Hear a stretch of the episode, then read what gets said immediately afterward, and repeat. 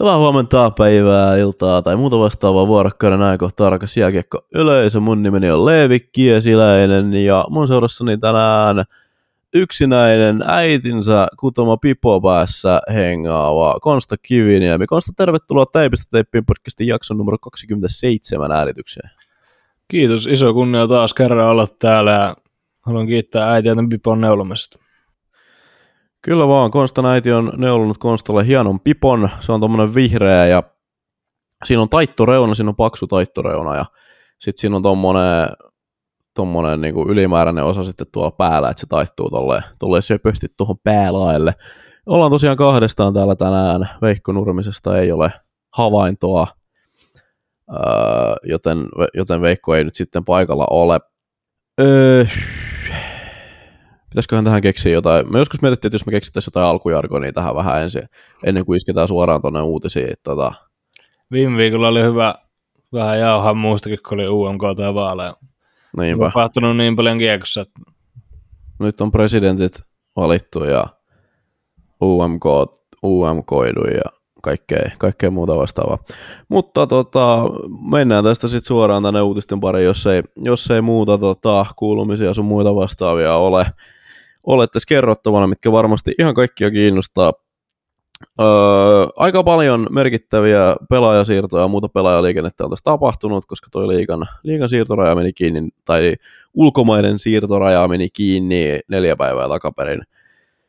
Meillä on ensinnäkin, nappasin tähän kärkiaiheeksi pari jatkosopimusta, Tappara, öö, Veli-Matti Savinainen ja Oiva Keskinen on molemmat kiinnitetty Savinainen ensi kaudeksi ja Keskinen sitten vuoteen 2026 saakka Konsta, herättikö Nasussa suuria yllätyksiä tai muita vastaavia pettymyksen tai ilon tai ää, muiden tunteiden purkauksia?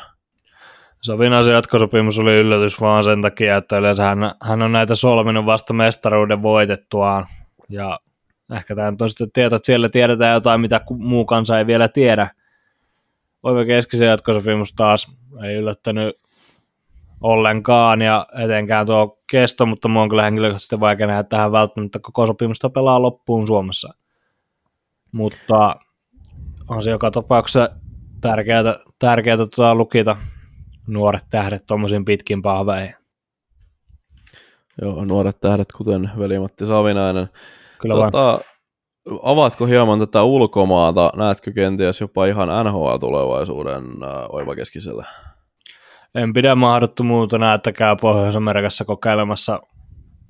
Ei, ei varmaan vielä ensi kaudella, mutta sen jälkeisellä kaudella voisin kuvitella, jos jatkaa samaa tahtia liikessä ja jatkaa samaa tahtia kehittymistään, niin pidän varsin mahdollisena, että hän ainakin ahl käy kokeilemassa. Joo, Keskinen hän on, hänet on varattu jo, hän on Kolumbuksen varaus viime vuodelta.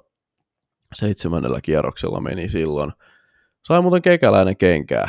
Tota, Joo, näin pysytään näin liiga-aiheissa. Sai keikäläinen kenkää. Ja tota, näkisitkö, että hänellä, no itse henkilökohtaisesti en näe, että hän Pohjois-Amerikasta mihinkään karkaisi, mutta olisiko sun ajatusmaailmassa kenties Suomen sisällä tai maajoukkuessa tai vaikka Mestiksessä Suomi-sarjassakin, laatu, laatusarjoissa, niin tota, mahdollisesti tilausta tulevaisuutta? Tilausta varmasti olisi, mutta en kyllä myöskään, kuten sanoit, niin näe itsekään tähän yhtään mihinkään Pohjois-Amerikasta lähtee. Jos johonkin, niin maajoukkueen pestiin varmaan, tai maajoukkueen pesti, jonkinlainen pesti maajoukkueessa oli varmaan semmoinen, mikä hänet saisi sieltä lähteä. Tai no, voin sitä varmaan sieltäkin hoitaa, mutta veikkaa, että se tälle Euroopassa on järkevämpi tehdä. Tota, sanoisin kyllä, että joku maajoukkueen neuvonantaja pesti on nyt ehkä seuraava semmoinen vauvan askel, miten tästä edetään kuitenkin pitkä ja ajoittain kunniakas nhl päättynyt, niin sille vaikea nähdä, että hän saa nyt heti ainakaan vastaavan koko luokan töitä. Riittäisikö sillä tähän pieneen piiriin, mikä tuolla pyörii? Tarkoitan noissa GM-markkinoissa ja valmentajamarkkinoissa sun muissa vastaavissa, että siellä hinkkaa nämä samat nimet, niin olisiko kekäläisellä – niin. näyttöjen puolesta saumaa päästä tähän samaan pyöreiseen pöytään. No onhan siellä, siellä, siellä on vuosia, siellä on vuosia tehtävästä, kyllähän ne aina painaa tuommoissa, mutta nyt en ihan heti kyllä katsoa, miten tämä on Kolumbuksessa on mennyt vihkoon tämä koko oikeastaan kaikki mahdollinen tässä viimeisen sanotaan kolmen vuoden aikana, kahden kolmen vuoden aikana, niin kyllä pölyn tarvii vähän pidempään laskeutua nyt ennen kuin mahdollisesti se paikka sieltä piiristä aukeaa, mutta en pidä kohtuuttomana ajatuksena, etteikö se joskus selviä. Joo, siirrytään Suomen kansalaisuutta kantavien käytännössä täysin pohjoisamerikkalaisten GMien maailmasta takaisin SM-liigaan. Meillä on myös kalpa-aiheista uutisointia. Tässä on nyt kerätty koko viime viikolta näitä, eli on tipahdellut eri päivinä nämä uutiset, mutta ensin tuli tämmöinen, että Aapeli Räsäsen kausi on ohi. Onko kalpaa lukittu sun papereissa tuohon säälipaikalle? koska mun, mun silmissä ne ei tuosta nouse enää niin kuin ylemmäs tai tipu ulkopuolella. Onko toi sääliplayerin joukkue nyt varmasti? Se on sääliplayerin joukkue, lukko karkaa ja ei riitä tällä hetkellä materiaalia eikä kyyti lukon kyytiin taistelemaan siitä kuunnesta paikasta, missä lukko on, mistä lukko taistelee. Ja takaa taas sitä materiaalin leveyttä on mun mielestä takana olevia joukkueisiin tarpeeksi ja taitaa sitä piste, pistekaulaakin olla vielä sen verran, että tosi vaikea nähdä, että kalpotusta tippuu. Kuinka se kolhu toi, sori kun mä nyt kiilasin tähän heti, heti väliin, kuinka iso kolhu toi on playereille tuo Räsäsen poissaolo? Siitä mä olin just sanomassakin, että onhan sehän todella merkittävä, se on kalpalle ehkä yksi, yksittäis- tai yksilötasolla yksi isoimmista menetyksistä, mitä on.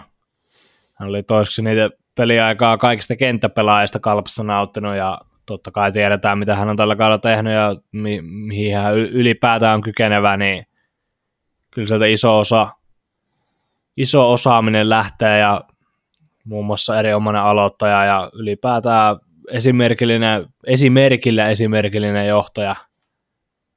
Esimerk, esimerkillä, esimerkillinen johtava, joo en tiedä. Kuitenkin tota, iso osa lähtee kopistakin varmasti nyt kevääksi, niin se on se on kalpan kannalta erittäin huono juttu. Siellä on Oliver Kapasta seuraavana astumassa siihen rooliin ja aika näyttää, että pystyykö hän siitä, niitä saappaita täyttämään, mutta on tuo Räsäsen poissaolo ehdottomasti kyllä iso kolu. Mun mielestä on jotenkin ollut hassu kausi Räsäsellä, kun ehti jo tottua siihen, että se tekee kunnolla niin kuin pisteitäkin. Vielä ei ole, vielä ei ole toi parinkymmenen täpään. Toki mulla on nyt tässä kaivoin tulokset, tai kaivoin tilastot live-tuloksista tai nykyistä flashcoresta, eli se voi olla, että tästä puuttuu vaikka 15 pistettä. Mutta tota, 19 tehopinnaa, vaan kuitenkin 40 pisteen mies, playerit mukaan lukio viime kaudella. Niin tällä kaudella ei ole parikymppiäkään mennyt vielä rikki. Ei ole joo, ylipäätään kalpan pelaajilla on monella ollut vaikeuksia löytää sitä tasaisuutta ja sitä pistejyvää ajoittain. Ei, en, en olisi hirveän huolissaan No joo, mutta jatketaan Kalpasta. Millä terveisin lähetät Colby Sissonsin Ruotsiin? Lähetään se hänet sillä terveisillä, että kiekollinen impakti totta kai tulee jättämään jälkensä, mutta hän onhan hän ollut tässä etenkin tämän kalenterivuoden aikana, niin ei ole varsinaisesti säväyttänyt suorituksella ja tätä ehkä joku osasi jopa odottaakin tätä siirtoa. Ja tiedetään, että hän kuitenkin varmasti nauttii ihan silleen kohtalasta palkkaa tuolla joukkuessa, niin siinä vaiheessa, jossa suoritus, suoritustaso ei ala tai alkaa vaan purjehtia kauemmas siitä palkasta, niin oikea ratkaisu on siinä vaiheessa on vaan osapuolten erota niin sanotusti kyllä kiekollinen impakti jää, mutta Kalpalla on siellä kyllä on, siellä, on, sitä, on sitä jonkin verran vähän. Totta kai puhutaan kuitenkin silleen niin kuin mahdollisesta kiekosta ykköspuolustajasta, niin kyllähän se tulee jättämään jälkeen tuohon, mutta kalpa, kalpa toisaalta ei ikinä ollut semmoinen joukkue, että ne välttämättä semmoista superkiekollista puolustajaa sinne edes tarvitse. Joo, tota, tämähän ei missään nimessä ollut tyhjennysmyynti kalpalta, vaan nämä, nämä rahat investoitiin välittömästi, niin kuin he myös sanoivat taisi, tota, tässä tiedotteessa, että he lähtee hyökkäjämarkkinoille ja silloin uutisoitiin muistaakseni, hetkinen, oliko se nyt Savon Sanomat sitten, kun totesi, että Trevor Mingoja olisi kohde, No Jeremy Goya ei nyt kuitenkaan sitten kalpaan siirtynyt, vaan tuli tämmöinen kaveri kuin Logan Hutchko. Uh, muistan itse kaverin nimeltä tuolta Pohjois-Amerikan kiekkokentiltä. Hän kerkisi pari kautta AHL pelaamaan. Hänet on 18 varattu Floridaan. Floridaan tota, kolmoskierroksella 89 numerolla on taustaa NCAAista ja sitten on tosiaan noin pari AHL kautta, missä on ihan hyvinkin tullut siis Checkersissä 38 pinnaa tuossa 2122 kaudella. Sitten Ruotsiin ja siellä ei oikein toiminut, kävi Oskarshamnissa ja sitten Moodussa vielä oikein 15 matsia vääntämässä 0 plus 0 on 0 ja miinus 7 siihen, mutta onko tämä sulle tuttu kaveri, mitä me voidaan nyt Hutchkolta sitten odottaa? on tuttu kaveri ihan vaan nimitasolla, että en ollut herra suorituksiin tai urahistoriaan hirveämmin perehtynyt, mutta nimi oli tuttu just tuolta Pohjois-Amerikasta myös, ja en oikein suorilta osaa sanoa, millaisen rooli hän tulee keväällä nousemaan, mutta niin kuin sanoit, niin kuin Kalpa itse sanoi, että kyllä hyökkäjämarkkinoille lähdetään, niin on sehän selvää, että syvyyttä sinne tarvitaan kevääseen, etenkin tämän Räsäsen tippumisen myötä, niin kaikin puolin sen puolesta ihan ymmärrettävä hankinta, että kyllä se, jotain sieltä pitää tulla, vaikka se Mingo ei sitä välttämättä haaviin tarttunutkaan. Se, että Oskarshamnissa ei kulkenut, niin se voi olla, no, siihen voi olla monta syytä. Seuran tasoa tällä hetkellä voi myöskin vaikuttaa asiaan. SHL seuraavat varmasti ymmärtäneen, mistä on kyse, mutta muudussa sitten, jos ei lähtenyt myöskään, tuli tämä hieno ja kuuluisa kulttitilasto kulttitilastoksi noussut 0 plus 0 on 0, niin se kyllä vähän ehkä tuo semmoisen pienen punaisen lipun mukanaan, mutta kaiken puolin syvyys, on, syvyys keväällä on aina plussaa, joten jos ei herra tullut ihan hirveän suurella palkalla, niin vaikea nähdä, että tästä mikä farssihankinta olisi tulossa. Joo, sehän kerkisi kalpasi yhden matsin pelaamaankin, siitä ei nyt jäänyt tarinaa jälkipolville sen ihmeemmin, mutta tota, tosiaan noita statseja nyt tuossa lueskelin, mutta totean kyllä senkin, että SHL on hyvin erilainen sarja kuin liiga. Se, että jos joku siellä vetää painaa nyt sitten kiikaritehoa tai muuten, se oli seitsemän, seitsemän tehopinnaa saanut värkkäilty ja sitten siellä Oskarshamnissa ja tosiaan muudussa kiikarit, niin se nyt ei varsinaisesti tarkoita, etteikö liigassa, liigassa lähtisi. Noihan on kaikki noin Wernblomit ja esimerkiksi nämä Tepsin ruotsalaiset, nämä Wernblom ja tota, Lindruth, jotka nyt on, nyt on ollut lapa lämpimänä, niin vähän samanlaisesta lähtökohdista tulivat, ja mitä nyt on sitten näitä jotain Linus Anderssonia kk ja, ja tällaisia kavereita, niin nehän on kaikki jätki, kenelle SHL pisteiden puolesta oikein lähtenyt liikkeelle.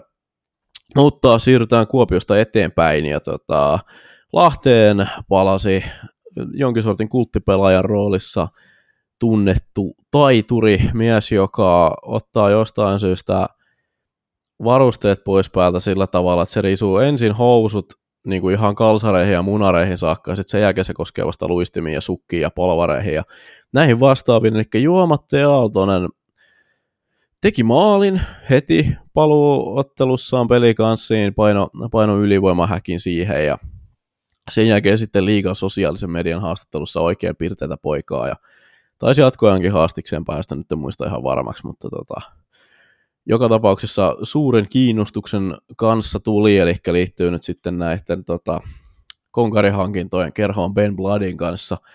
Mitä sulle heräs fiiliksiä, kun, kun Juha-Matti Aaltosen näitä SM Liigaa palava? Joo, tästä alkoi huupuheita heti liikkumaan, kun tuli tieto julki, että hänen sopimus on purettu Tanskassa ja öö, niin, kyllä Juhiksella on mun mielestä aina tilaa liigassa Iin Taikori, rakkalla lapsella on monta nimeä Taikoriksi ylipäätään häntä monesti kutsutaan ja onhan kyllä liikassa aina osoittanut elämässä lempinimen mukaisesti ja niin, no, tait, ihan viimeisen päälle taito pelaaja ja hieno nähdä. Hieno häntä on katsoa ja tuo mun mielestä tuohon pelikanssa joukkueeseen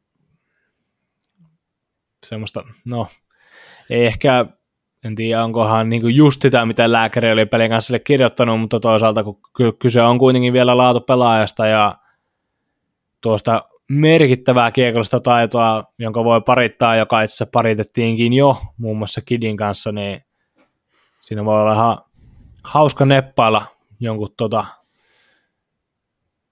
Kidi ja, Kidi ja tota, Juhiksen keskellä. Ja mun mielestä se oli jotenkin poetista, että Juhis teki heti debyyttinsä, tai ei kyse kyllä enää debyytistä, mutta paluuottelunsa äänekkään kotiyleisön edessä Lahdessa ja naulassa sitten tosiaan tämä ylivoimamaalio ja kassa erässä ja olisiko ollut jopa herra ensimmäinen kotipään maalia paluunsa jälkeen ja sehän napsahti heti sinne vasen ylä, niin, niin erittäin hieno nähdä oli kyllä ja lauantaina pelasi kyllä mun mielestä eri, no, hyvään pelin TPS vastaan. Ehkä häiriömmasta voi puhua, mutta kaikin puolin niin on kyllä, on kyllä jatkanut siitä, mihin moneen otteeseen on liikassa jäänyt. Joo, tota, se on nyt sitten Elias Vileen on tämä, tämä, ketä tähän väliin on istutettu, eli siinä on aika hyvä tämmöinen tasapaino, että siinä on kaksi tuommoista tota, viilettäjää, ketkä saa sitten vähän vapaammin, vapaammin painella ja löytyy välillä vähän niin kuin paikoista, jos muualtakin, niin tasapainottaa sitten ihan hyvin tämmöinen tämmöinen ihan sitten puhdasverinen aito rouhia sitten siihen keskelle. Tai no, on sekin nyt hyvin pistetty. Kahden, suun, kahden suunnan hyökkää enemmän. Niin. Ylipäätään en keksi kyllä parempaa sentteriä noiden kahden keskelle kuin Ville Pelsusta. Joo. Tota, näet sä nyt sitten, oliko tämä merkittävä vahvistusliike, joka tekee nyt pelikanssista sitten huomattavasti todennäköisemmän mestaruusvoittaja, vai oliko tämä enemmän tämmöinen fanien iloksi tehty sankarin kotiin palauttaminen? No, pistit pahaa jopa. Kyllä mä, ei, tämä hankinta itsessään ei nosta kyllä pelin kanssa vielä niin kuin sille, sille tasolle, missä Tampere on tällä hetkellä esimerkiksi, ja IFK on paperivahvuudellaan terveenä. Siinä on jo parikin jossittelua löyty sekaan, mutta tota, onhan tuon kaltainen pelaaja keväällä, niin on kyllä kultaakin kalliimpaa, joten uskon, että pelikan, tai muutenkin asemoisin pelikanssin tällä hetkellä ehkä niin kuin sanotaan, että Ilves ja Tappara on niin kuin 1A ja IFK 1B-tasolla, niin Pelsu sitten siihen seuraavalle tasolle ja en kyllä näe, että kärpätkään pysyisi välttämättä materiaalin tai pelitavan puolesta perässä keväällä. Mulla, kun mä näin tämän siirron, niin mulla ihan ensimmäisenä heräsi se, että tämä on ehdottomasti faneille tehty ja nyt on kotiutettu vaan kaveri, koska, koska hänellä on tämmöinen kulttistatus myös Lahdessa. Mutta tota, sitten kun mä vähän tarkemmin tsiikailin tuota pelikanssin kokoonpanoa, niin tämähän nyt mahdollistaa sen, että, että pelikanssilla on kolmen ketjun tulosyksikkö. Ja se on aika hyvä tilanne sitten just kun lähdetään playereissa pelaamaan, että nythän tuolla on kun aikaisemmin se ketju oli sitten, siinä oli muistaakseni Tukiaisen Leevi taisi olla, taisi olla siinä aika, aika paljon laidalla, ja hän nyt ei mikään pelottama tunnettu pisteuhka ole, niin tota, aikaisemmin pelin kanssa oli vähän tuollaista kuitenkin noiden kahden ketjun varassa, että siellä oli toi ykkös- ja kakkosketju, jotka, jotka paino kovaa tehoja, mutta että just tämmöiseen, niin kuin, vaikka nyt sitten kun sieltä jompikumpi Tampereesta vaikka tulee vastaan, niin, niin aina se on hyödyllisempää pystyä tekemään niin kuin oikeita asioita kolmella kuin kahdella ketjulla. Siinä mielessä mä ymmärrän tämän hankinnan. Itse olisin lähettänyt hänet ehkä, tai olisin nähnyt hänet ehkä eniten just mahdollisesti ehkä kärpissä, tai sitten jopa jos oikein, oikein hurjasti olisi vetänyt, niin S tuli mulle kanssa mieleen potentiaalisena, potentiaalisena paikkana. Sien olisi mun mielestä pitänyt jotain tehdä tuolle hyökkäykselle tuossa tuossa siirtorajan aikana, että he on tällä hetkellä vaarassa tippua playerista pois ihan puhtaasti sen takia, että he on täysin kyvyttömiä tekemään maaleja, siis täysin kyvyttömiä tekemään maaleja. Mutta joo, kärppien kakkosketjunkin mun mielestä olisi kyllä mahtunut toi, mahtunut toi Aaltonen, että siellä on nyt Björkvisti ja Tiivola ollut, ollut ainakin sit suhaamassa siellä. Että nyt tota... ei, ole, ei ole faktatietoa, koska en liikessä sopimuksia neuvottele, mutta muistan kuuleen jostain, että kärpät olisi itse kieltäytynyt, että saa jaksossa korjata tai saa jakso palauttaessa esimerkiksi korjata, jos on väärässä, mutta jonkinlainen vaihtoehto kuulemma kärpät oli jossain vaiheessa ollut kuitenkin, mutta sitten päätyi nimenomaan Lahteen sen takia, että Oulu wasn't meant to be, niin sanotusti. Mielenkiintoista. Mu- muun paperissa olisi todellakin mahtunut, mahtunut kyllä siihen kakkosketjuun, mutta tota, joo.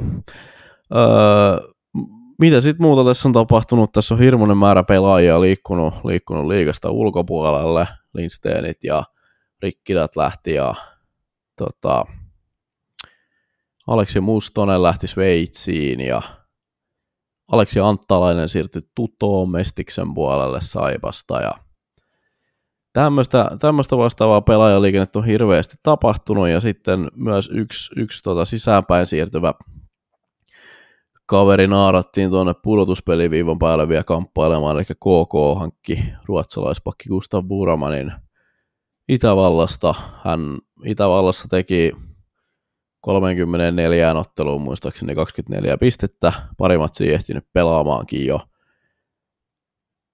Vaikuttaa, mitä nyt olen hänen otteitaan nähnyt, niin aika tämmöiseltä perus,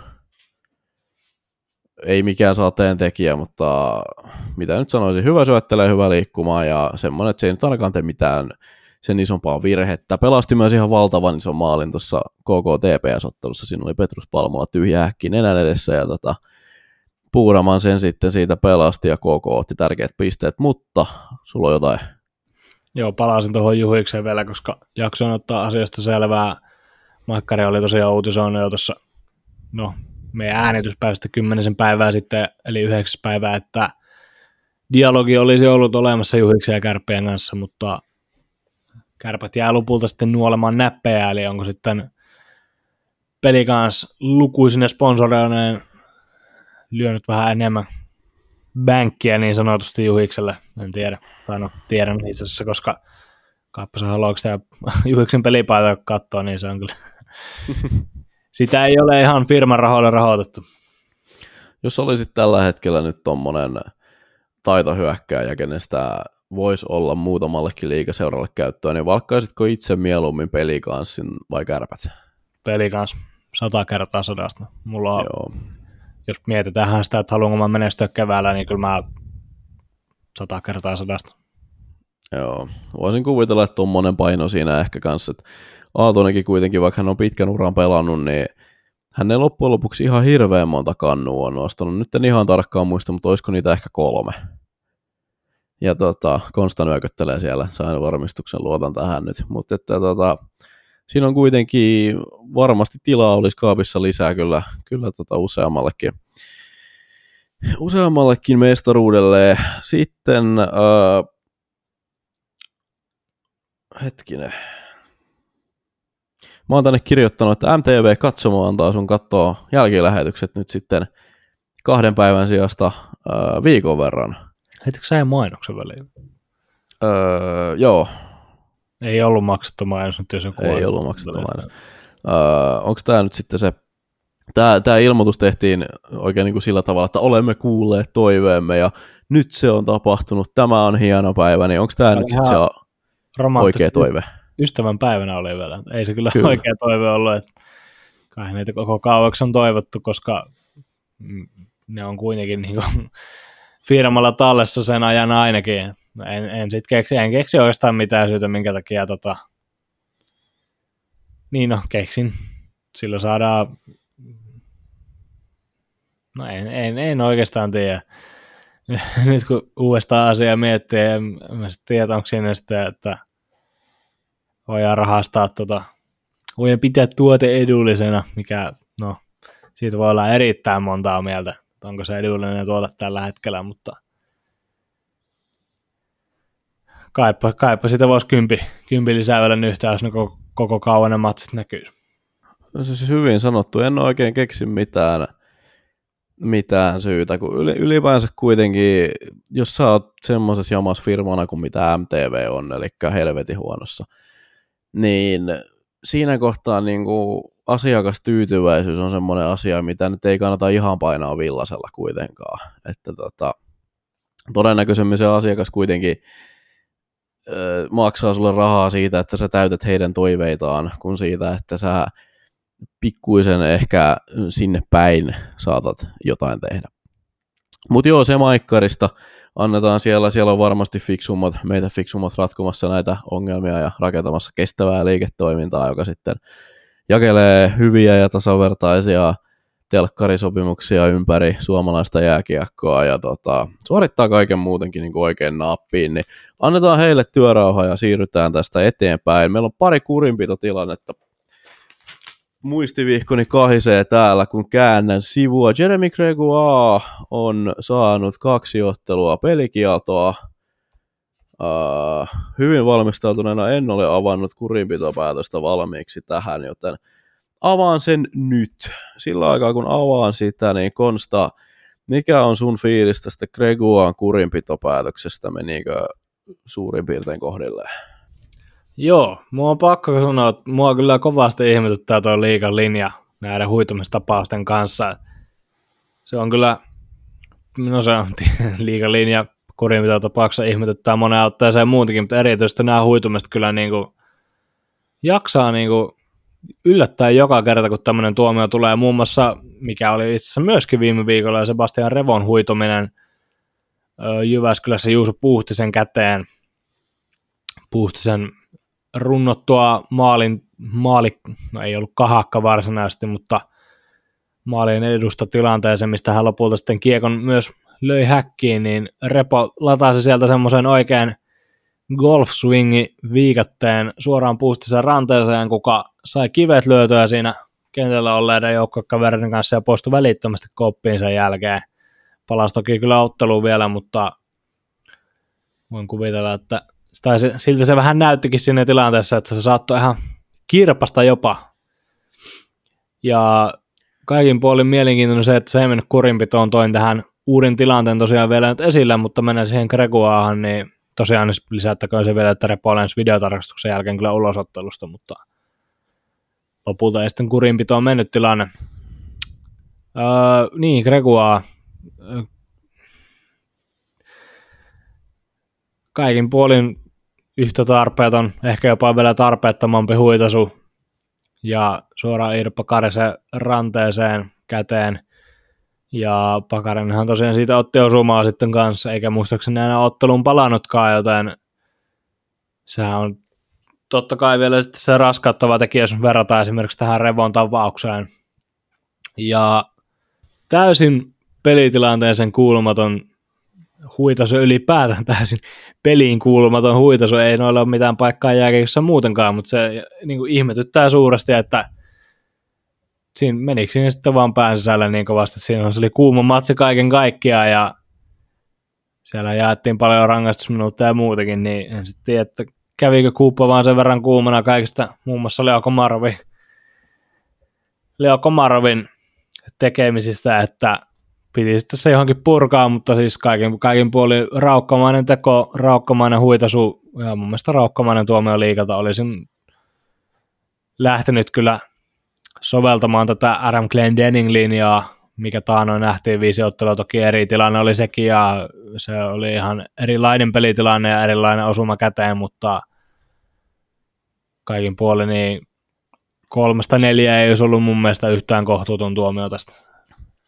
Joo, siis mitä tuossa käy, niin Gregoahan jää siis, äh, Pakarinen on hänellä tuossa niin merkattavana, IFK hyökkää tuosta kolmella kahta vastaan, Gregoa jää ihan jäätävästi jälkeen Pakarisesta ja syöttö lähtee, syöttö sitten lähtee, mutta se ei tule Pakariselle, vaan se tulee tuohon keskelle, olisikohan toi nyt sitten, kyllä se on Jääskä, joka tuossa keskellä on, syöttö tulee jääskälle ja Pakarinen jää näin niin kuin ihan täysin tilanteesta ulkopuolelle. Ja sitten valmiiksi myöhässä oleva Gregua reagoi oikeastaan sillä tavalla, kun, tai sillä eh, hetkellä, kun tuo syöttö lähtee ja huitasee siitä sitten huitasee siitä sitten ihan suoraan keskelle rannetta eh, Pakarista. Ja kiekko ei tosiaan ole lähimaillakaan.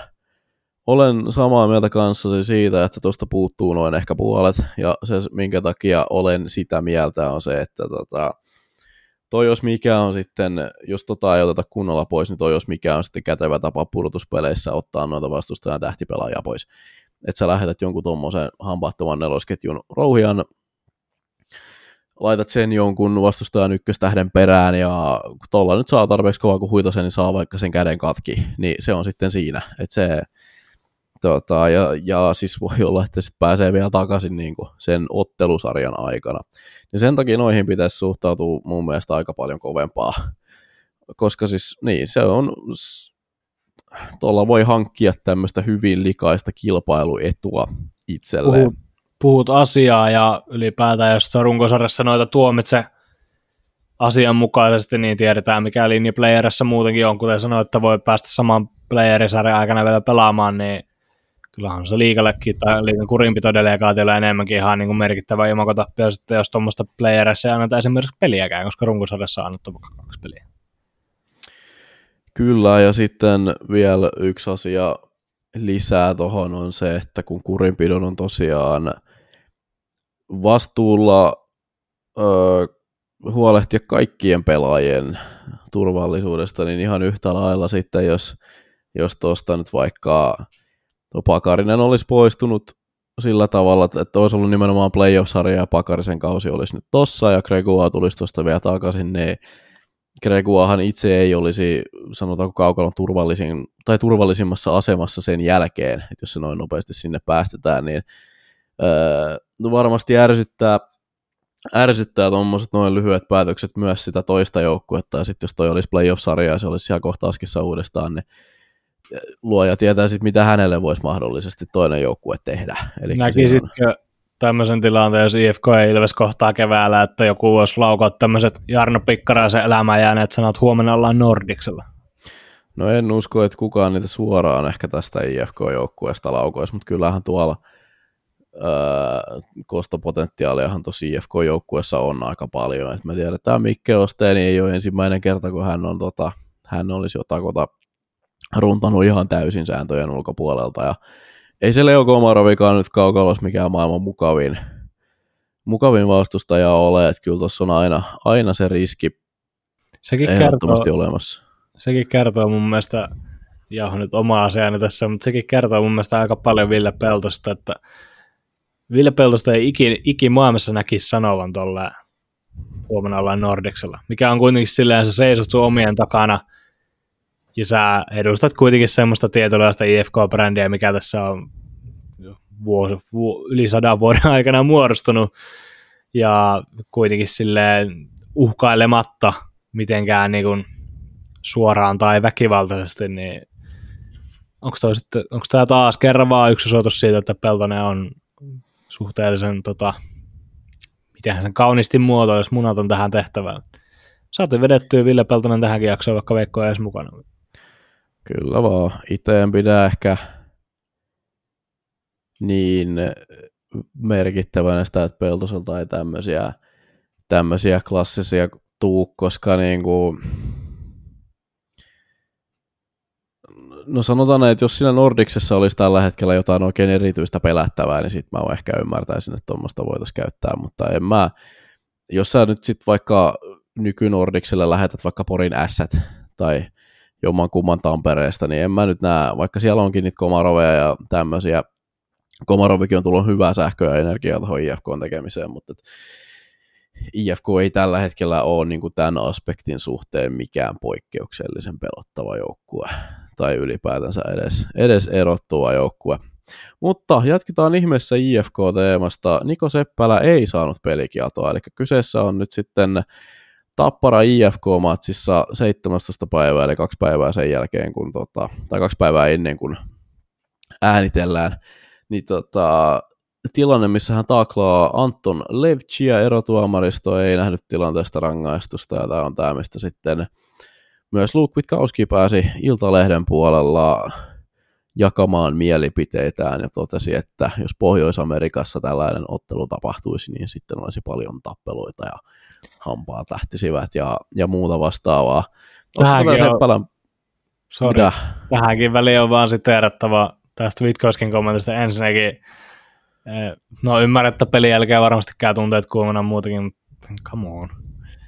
Tähänkin on vaan todettava toisen valmentajan elämään jäänyt sitaatti Tomek Valtona ja se on hienoa, että Pohjois-Amerikassa. Öö, mitä otit tästä mieltä? Tästä ei siis tullut tästä tota, tällistä pelikieltoa. Avaatko keskustelun vai avaanko itse?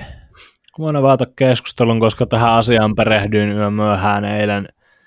En tosiaan tätä taklausta kaan alun perin ollut nähnyt, koska lauantai meni muissa hommissa muun muassa Gatorade Centerillä, mutta Kyllä.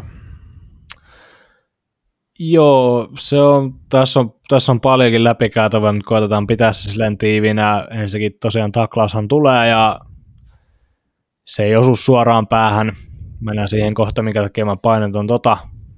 Öö, tapparaha oli tosiaan tässä, ja ylipäätään tämä oli mennyt kurinpito käsittelyyn sen takia, tai sen kautta, että Tappara oli tehnyt käsittelypyynnön eilen, eli sunnuntaina meidän eilen, kun tätä äänitetään – Tappara oli tässä käsittelypyynnössä painottanut, että Seppälä olisi suorittanut taklauksen hyppäämällä.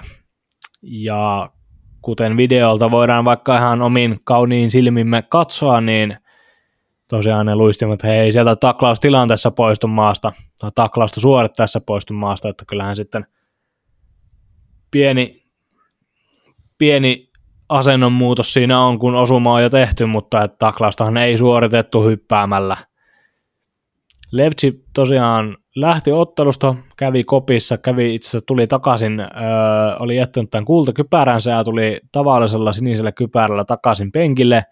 Kävi vielä lopussa pelaamassa yhden vaihdon. Mennään kohta siihen taas kerran, miksi on merkittävää. Tähän tuli vielä takaisin otteluun. Mutta itse tuomiosta niin olen kyllä samaa mieltä, se taklaus ei osunut suoraan päähän ensimmäisenä – siitä olisi ehkä jäähy kakkosen ehkä voinut antaa tuota pelissä, mutta mm, ei, en näe kyllä minkäänlaista oikeata syytä tälle käsittelypyynnön muuta kuin, että siellä oltaisiin koetettu jälkikäteen jostain nokittaa, kun kaveri oli saanut ajella omaa tähtipelaajan nuri, eikä siinä tietyllä tapaa totta kai omien puolustaminen aina, mutta toihan on, toi on vaan on toi vähän olo. Ja oliko sulla tästä itse tilanteesta jotain vai saanko mä jatkaa vielä tätä mun vuorotusta? No jatka ihmeessä, mä voin kommentoida sitten sen jälkeen. Toten tähän väliin itse asiassa vielä sen, että on sun kanssa samaa mieltä ja myös liikan kanssa samaa mieltä. Että toi on kova pommi ja siinä osuu kaksi kaveria, tulee tuossa on niinku tavallaan täydellinen tuommoinen osumalinja siihen, että kaksi jätkää tulee kovasta vauhdista ja törmää erittäin kovaa, mutta en mä kyllä, mä, mä en kyllä myöskään tässä niinku, nyt sen ihmeempää varsinaisesti sääntörikkomusta näe, että on vain ihan älyttömän kova taklaus, mutta jatka. Minkä takia mä painotin sitä, että on tärkeää huomioida, että taklaus ei osunut suoraan Lepsiä päähän, ja minkä takia sitä ei tehty hyppäämällä, ja minkä takia tota, Levtsi palasi otteluun. Mä painotin niitä sen takia. Tapparan päävalmentaja Richard Grönborg oli sitten niin sanotusti avannut sanaisen arkkunsa Jyri Rönnille, ja tämä oli tehty Nokia-areenan pelaajakäytyillä, ja tästä oli muun muassa Iltalehti saanut vihiä, vihiä olemalla paikalla, sanotaan, tiedä kuinka vihin saamista se, saamista se on, mutta tota, siellä oli Grönborg jaellut tämmöisiä motivaatiojulisteksikin käännettäviä kauniita termejä, kuten fuck you Jyri Rönnille monen otteeseen, muutenkin ilmeisesti kovaan, kovaan sävyyn käyttänyt kieltään ja korjataan vielä siihen pelaajakäytävä, että oli ilmeisesti ennen lehdistötilausta ollut, jonka jälkeen Grönborg oli kuin sormien napsautuksesta rauhoittunut lehdistötilaisuuden alkaessa.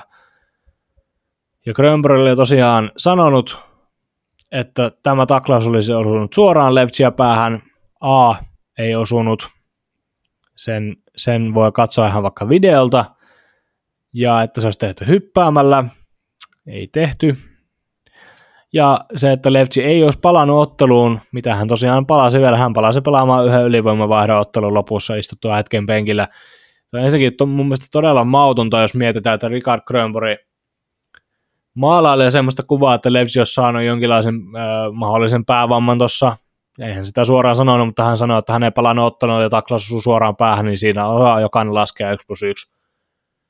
Ja se on mun mielestä todella mautonta Jyri Rönnille alkaa ja ylipäätään kaikkien kuulee alkaa tuommoisia väittelemään, koska tota, hän, sit, hän itse heitti vielä miehen kentälle sitten ottelun lopussa.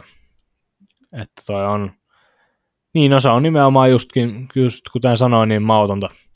Ja Grönborgilta muutenkin hän tietää, hän on moneen, moneen, moneen otteeseen tässä vaiheessa kautta jo kritisoinut tuomareita. Hän on saanut oikein maineen siitä, että hänellä on aina jotain sanottavaa niistä, eikä siinä niin ole monella meistäkin tota, niin sanotusti ei-penkin takana seisovista. Niin meilläkin on monella mielipidettä tuomareista aina, mutta että Grönborg on kuitenkin silleen julkisessa asemassa ja mitä julkiseen valmentaja-asemaan tässä maassa tulee, niin ehkä siinä julkisimmassa asemassa, niin onhan toi silleen tuomareista jatkuva valittaminen on vähän mautonta, mutta kaikin puolin eten, etenkin tämmöiset, että Seppälä olisi Levtsiä suoraan päähän taklannut hänen pelannut ottelunsa jälkeen, niin A, siinä on faktavirheitä, ja B, älä väitä tuommoista, jos sä heität itse miehen kentälle kuitenkin ottelun lopussa. Ja Joo. tässä oli paljon mediaa paikalla kuulemassa, niin en sitten tiedä, että jotkut, jotkut on ehtinyt vetää foliohatut päähänkin, että olisiko hän tehnyt tämän vaan sen takia, että media on paikalla kuulemassa, koska rauhoittui lehdistötilaisuuteen niin merkittävän nopeasti, mutta en tiedä kaikin puolin joka tapauksessa. Annetaan tästä jo ennen varsinaista ohjelmaosuutta, niin annan tästä kyllä tämmöisen epäkunnioittavan, epäkunniallisen vasikan Richard Grönborille. Joo, helposti olisi todettava, että on vähän noloa äijä toi Grönborg. Jos, jos, jos mä nyt jätän kaiken analysoimisen hetkeksi ja, ja sanon tästä, niin kuin, mitä tulee ensimmäisenä mieleen, niin vähän olohan toi on, mutta, mutta siis se, mä näen kyllä tavallaan tässä myös sen, että jos, jos nyt vedetään sitä sun mainitsemaa foliohattua päähän, niin näen kyllä myös syyn tälle kaikelle toiminnalle. Eli tota, Grönborghan on, no se, se ei suomalaisessa jääkiekkokulttuurissa ehkä toteudu ihan samalla tavalla, mutta tota, jos mennään tuonne niin kuin muuhun eurooppalaiseen urheilukulttuuriin, niin otetaan vaikka meidän kaikkien rakas laji jalkapallo, niin siellähän toi tuomarille mussuttaminen on ihan erilaisessa roolissa, koska siellä sitä ei tehdä sen takia, että oltaisiin tuomarin kanssa varsinaisesti eri mieltä, vaan sitä tehdään sen takia, että yritetään vaikuttaa siihen tuomariin ja yritetään lyödä painetta sille tuomarille, koska se on todennäköisempää, että jos se tuomari, jos sä onnistut vähän niin kuin pääseen sen ihon alle ja vähän niin kuin säikäyttään sitä, niin vaikka se ei tarkoituksella, tarkoituksella jättäisi niin kuin ns. pelosta viheltämättä, niin se voi olla, että se, se päästää sitten sormien läpi jotakin niin kuin sille alitajuntaisesti, että jos, jos se niin kuin tietää, että aina kun se viheltää tietolle joukkueelle, niin jotain epämukavaa tapahtuu. Ja se on hyvin yleistä, sitä tapahtuu maailman urheilussa jatkuvasti ja siinä mielessä mä ymmärrän sen, että Grönborg paukuttaa aivan, siis hyvä, ettei paitsioista huutele, varmaan huutelee niistäkin, mutta tota, mitä sitten itse tuohon media, mediakäytävän käytökseen tulee, niin niin kuin nostit ton, että, että voi olla, että hän on tehnyt sen siksi, että on mediaa paikalla, niin se on ihan mahdollista, että kun hän tietää sen statuksen, missä hän on tällä hetkellä, eli hänestä on kirjoitettu koko kausi, hän, hänestä kirjoitettiin jo siinä kohtaa, kun hän, hän tuli tieto, että hän on Tapparan seuraava päävalmentaja, hänestä kirjoitettiin siinä kohtaa, kun hän tuli ensimmäistä kertaa Suomeen katsoa Tapparan pelejä, hänestä on kirjoitettu ihan se koko aika, kun hän täällä Tapparassa on ollut, niin tota, ihan se kiettoihan on sitten taas, taas niin kuin yksi isomman volyymin tapa luoda painetta tuomarien suuntaan on se, että se lukee ihan mediassa tämmöinen niin kuin tavallaan tuomarille tämmöinen viesti, että joka tilanteesta tulee. Et, niin kuin sanoit, niin foliohattu siinä on päässä, mutta tota, ja sehän voi siis olla, mikä nyt yleensä on aika todennäköistäkin näissä tilanteissa, niin on, on se, että yksinkertaisesti temperamentti ei vaan pysy, niin kuin, pysy niin kuin kasassa ja sitten huudellaan asioita, mitä tota, mieleen tulee sen ihmeemmin miettimättä, mutta jos haluaa tämmöistä mind games-leikkiä lähteä rakentamaan tähän, niin tämä on myös semmoinen tilanne, että tästä voisi joku koittaa hyötyä omalleen joukkueelleen hakea nimenomaan tämmöisellä käytöksellä. Öö, pitäisikö sun mielestä Grönborille jälleen kerran heilauttaa vähän kurinpidollista valtikkaa? Eikö se jonkun, jonkun pelikielon ole saanutkin, jotain lentänyt ulos tai jotain? Joo, ulos on lähtenyt jo kerran tällä kaalla ainakin kerran saa korjata, jos on väärässä, mutta ei ole kyllä pelikieltoa vielä saanut, enkä, enkä kyllä vieläkään sitä antaisi, mutta antaisi ehkä semmoisen viimeisen läpsyn ranteelle ennen kuin sitten aletaan oikeasti puuttumaan tähän kunnolla, koska kuten sanoit, niin alkaa mennä aika noloksi. Mutta joo, jatketaan Tapparasta eteenpäin, jatketaan Grönporin öö, noloista pikkutunteen käänteistä eteenpäin ja siirrytään sonnien ja vasikoiden pariin. Suoraa puhetta käyrästä lavasta, teipistä teippiin podcast.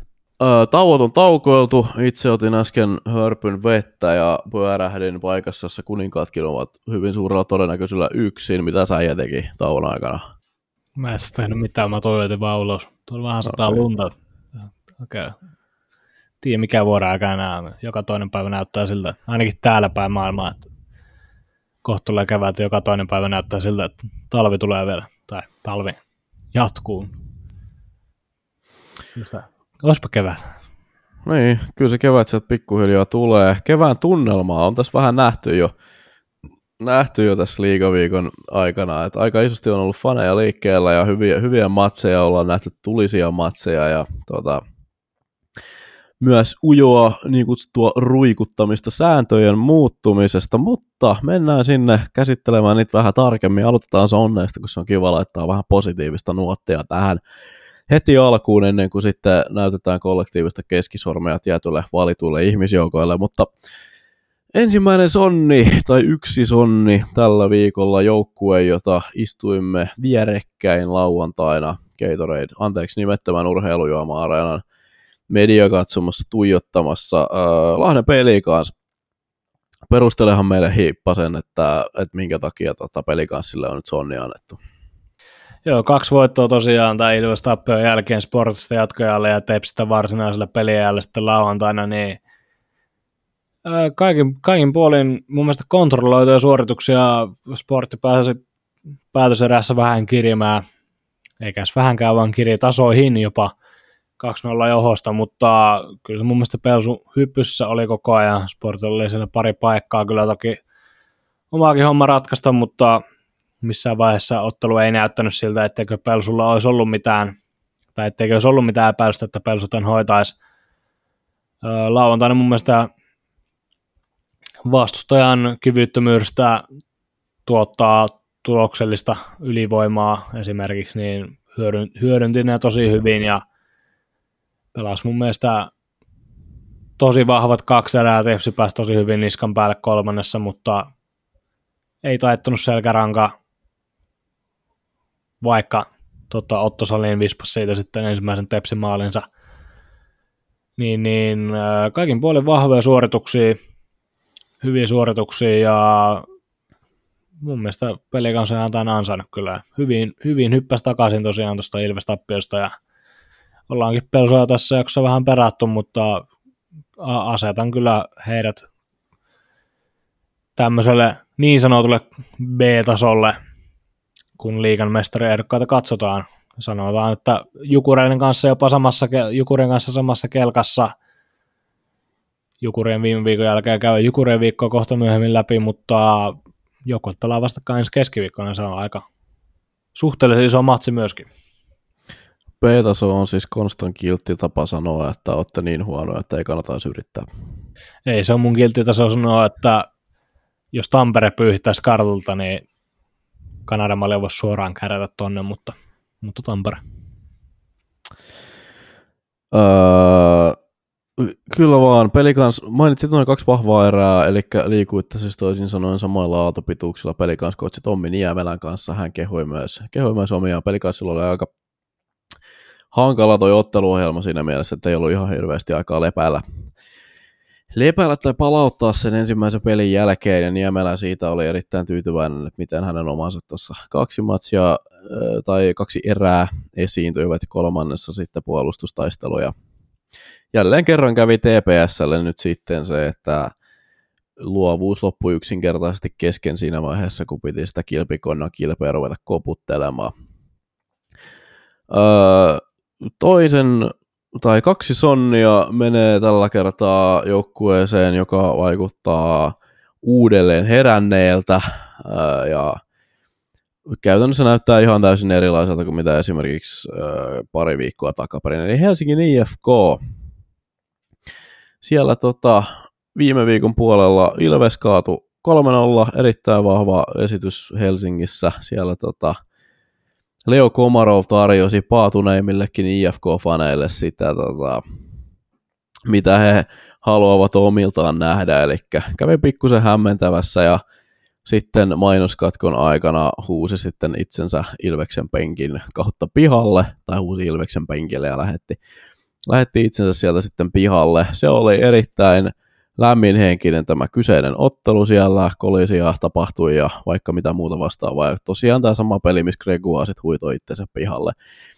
Mutta IFK vei se loppujen lopuksi aika tämmöisellä kliinillä 3-0 voitolla, että he vei kaikki käytännössä relevantit pelin, pelin kulkua osoittavat mittarit ja sitten sen lisäksi vielä tuon tulostaulun siihen, siihen, joten erittäin vahva suoritus heiltä. Siitä sitten Jukureista niskalenkki, mikä on sekin, varsinkin kun Jukurit sai tämän oman, oman kalustonsa EOHTltä takaisin. Ainoa, ketä oikeastaan puuttuu, oli tota, Niko Huhtanen, kiitos. Kiitos. Onneksi muistin hänet ottaa liikapörssistä pois ja, ja tälleen ennen sitä matsia. Mutta joka tapauksessa äh, Huhtasta lukuun ottamatta Jukurit tuo ihan täystykistön tykistön kotihalliinsa ja tota, IFK loppujen lopuksi pelasi, pelasi sitten sillä tavalla, että Olli Jokinen pyysi anteeksi pressissä pelin jälkeen, eli he laittoivat siis, laittoivat siis Olli Jokisen pyytämään anteeksi omiltaan. Ja tämä oli nyt sitten tämä sama peli, missä Jokinen totesi siinä pressitilaisuudessa, että nyt täytyy niin kuin opetella tavallaan pelaamaan uusilla säännöillä, että heidän täytyy nyt keskittyä sitten seuraava kolmen ja puolen vuoden, kolme ja puolen vuoden, kolme ja puolen viikon aikana siihen, että tota, säännöt on nyt erilaiset ja nyt saa, saa rikkoa enemmän ja runnoa enemmän ja mitään ei oteta läheskään niin helposti enää pois, eli Jokisen silmissä nyt kevät on tullut sitten myös tässä aspektissa. Öö, ootko Konsta Jokisen kanssa samaa mieltä siitä, ootko nähnyt jotakin tällaista, että enemmän yhtäkkiä jäähyä jäisi viheltämättä tai jotain tämmöistä tuomarilinen sallivampaa muutosta? En ole varsinaisesti kyllä vielä nähnyt. En tiedä, tai en ole, en ole kiinnittänyt huomiota tämmöiseen linjanmuutokseen vielä. En, en sitten tiedä, että onko, onko itse vaan, enkä ole vaan katsonut tarpeeksi pelejä, oikeita pelejä, missä tämmöisiä linjanmuutoksia on jo tehty vai mitä, mutta kyllähän se tietää, että se kevättä kohden aina, aina muuttuu sitten, mutta en ole kyllä vielä ainakaan tämmöistä pistänyt merkille. En sitten tiedä, ootko itse nähnyt? No en ole kyllä varsinaisesti, että toistaiseksi mun papereissa ehkä tämä on nyt sitten vaan tämmöinen niin kuin luovempi tapa ruikuttaa siitä, siitä tuomaroinnista, mutta siis mä äh, itse en, tai sanotaan, että jos mulla on mahdollisuus johonkin jääkiekkoon liittyvän asian kysyä ihmiseltä, joka tietää paremmin, niin mä yleensä myös kysyn, ja mä sitten myös Tepsimatsin jälkeen äh, sain mahdollisuuden kysyä yhdeltä äijältä, ketä varmasti rikotaan niin kuin ehkä top 5 eniten liigassa. Näitähän ei tilastoida erikseen, mutta voisin, olisin, on aika varma, että on yksi liigan rikotoimista pelaajista, eli Aatu Jämseen.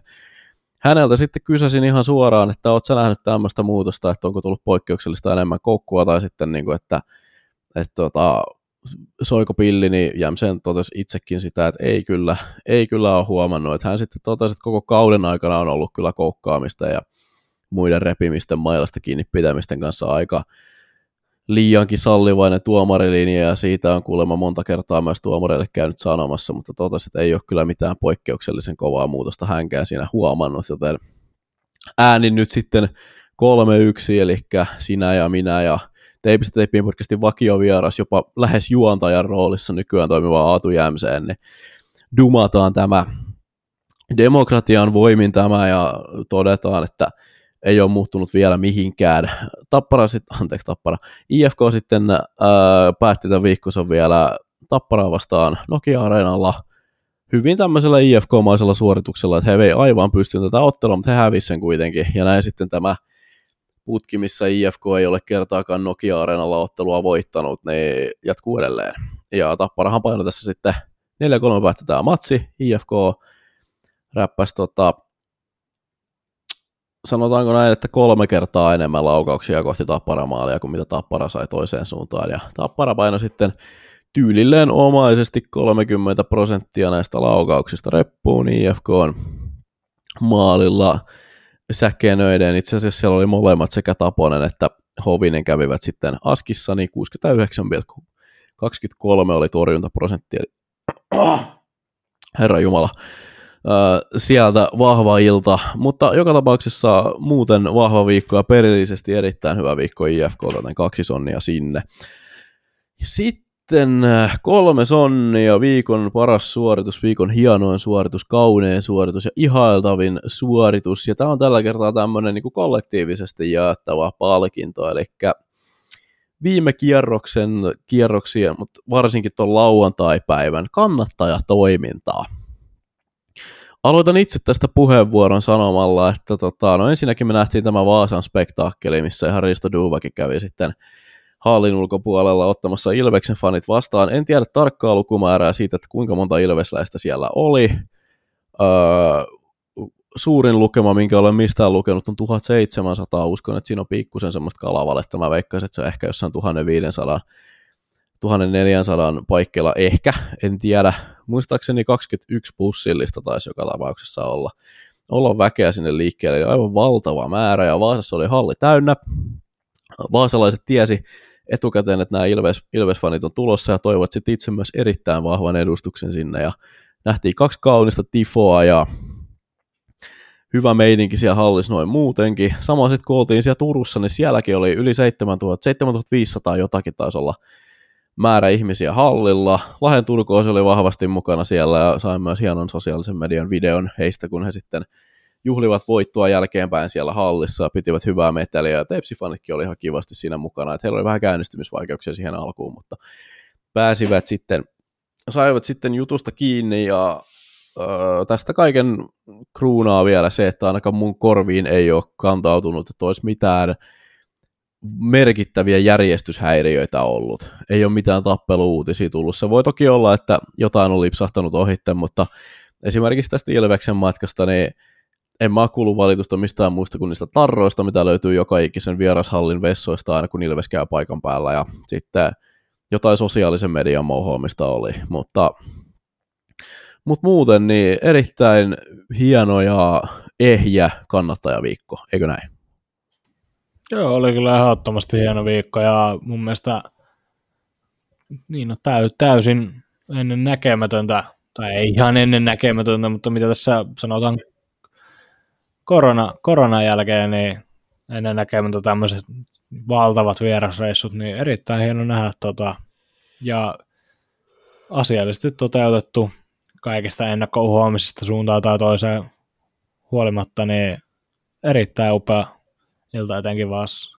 Olen myös kuullut juttua, että tuossa, olisiko nyt sitten toinen päivä ensi kuuta, niin tänne Turkuun, täällä on tota, Tepsi ja Tapparan peli muistaakseni kyseisellä päivämäärällä, niin olisi myös tulossa semmoinen noin 1300 Tapparan kannattajaa, eli tota, sitä odotan innolla, yritän kyseiseen otteluun päästä itse paikalle, koska haluan käydä siellä kattelemassa, että miltä sieltä sitten näyttää, mutta tota, ehdottomasti jatkakaa liikakannattajat samaa linjaa, olkaa runsaasti paikalla, kannattakaa ylpeästi ja edustakaa ylpeästi omia seurojanne, pitäkää helvetin kovaa meteliä, mutta tehkää se sitten myös sillä tavalla, että käyttäydytte fiksusti, niin hei me saadaan todella hyvä loppukevät tästä ja erittäin hyvä fiilis mulla on muutenkin tällä hetkellä tästä keväästä, että mun mielestä meillä on ollut aika hyvä kausi noin niin kuin muutenkin, mielenkiintoista juttua on riittänyt ja, ja peli, on, peli on näyttänyt hyvältä ja hyviä matseja on ollut tässä ja kilpailu on pysynyt aika tasaisena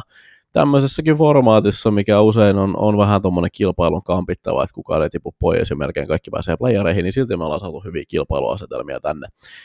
Niin tota, on ollut tähän saakkakin jo tyytyväinen tähän kauteen, mutta kyllä toivoa jotenkin toi, kun näki noin kannattajat isommin liikkeellä ja pelin luonteen pikkusen muuttuneet, paljon kamppailupelaamista ja tosi paljon alkaa merkitystä olemaan näillä pisteillä, niin kyllä vaan semmoinen niin kuin uusi kevään tunnun, semmoinen oikein niin kuin lisää boosti tuli, tuli tähän vielä niin kuin fiilikseen.